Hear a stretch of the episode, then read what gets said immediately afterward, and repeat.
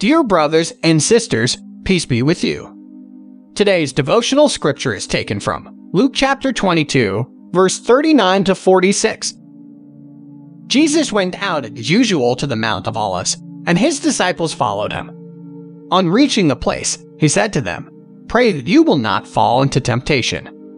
He withdrew about a stone's throw beyond them, knelt down and prayed, Father, if you are willing, take this cup from me. Yet not my will, but yours be done. An angel from heaven appeared to him and strengthened him.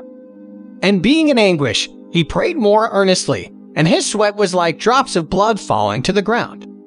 When he rose from prayer and went back to the disciples, he found them asleep, exhausted from sorrow.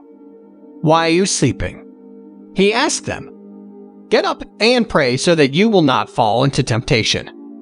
Let us pray. Lord, make us strong when we are tempted to do wrong. Help us to do what is right and good. Amen. May God bless you with His love and may God rescue and protect you. Today's devotion is brought to you by Growing Faith at Home Ministries